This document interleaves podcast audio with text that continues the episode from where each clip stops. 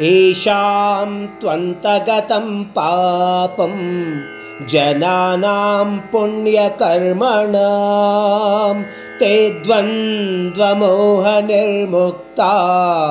భజంతే మాం దృఢవ్రత. మరొక్కసారి దృఢ నిశ్చయమైన భక్తి మార్గమే ఉత్తమము పుణ్యదాయకము అని పరమాత్ముడు ఈ శ్లోకం ద్వారా మనకు తెలియచేస్తున్నాడు.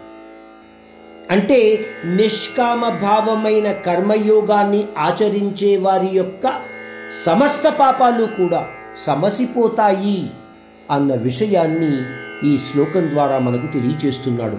అంటే అటువంటి వ్యక్తులు మోహమాయా రూపమైన అజ్ఞానము నుంచి విముక్తులు అవుతారు. అటువంటి భక్తులు అర్జున ఎప్పుడు నన్నే భజిస్తూ సమస్త కర్మలు కూడా చేస్తూ ఉంటారు. ఆ ప్రకారంగా అర్జున నా ఆనందానికి అంటే బ్రహ్మానంద ప్రాప్తికి అర్హులు అవుతారయ్యా.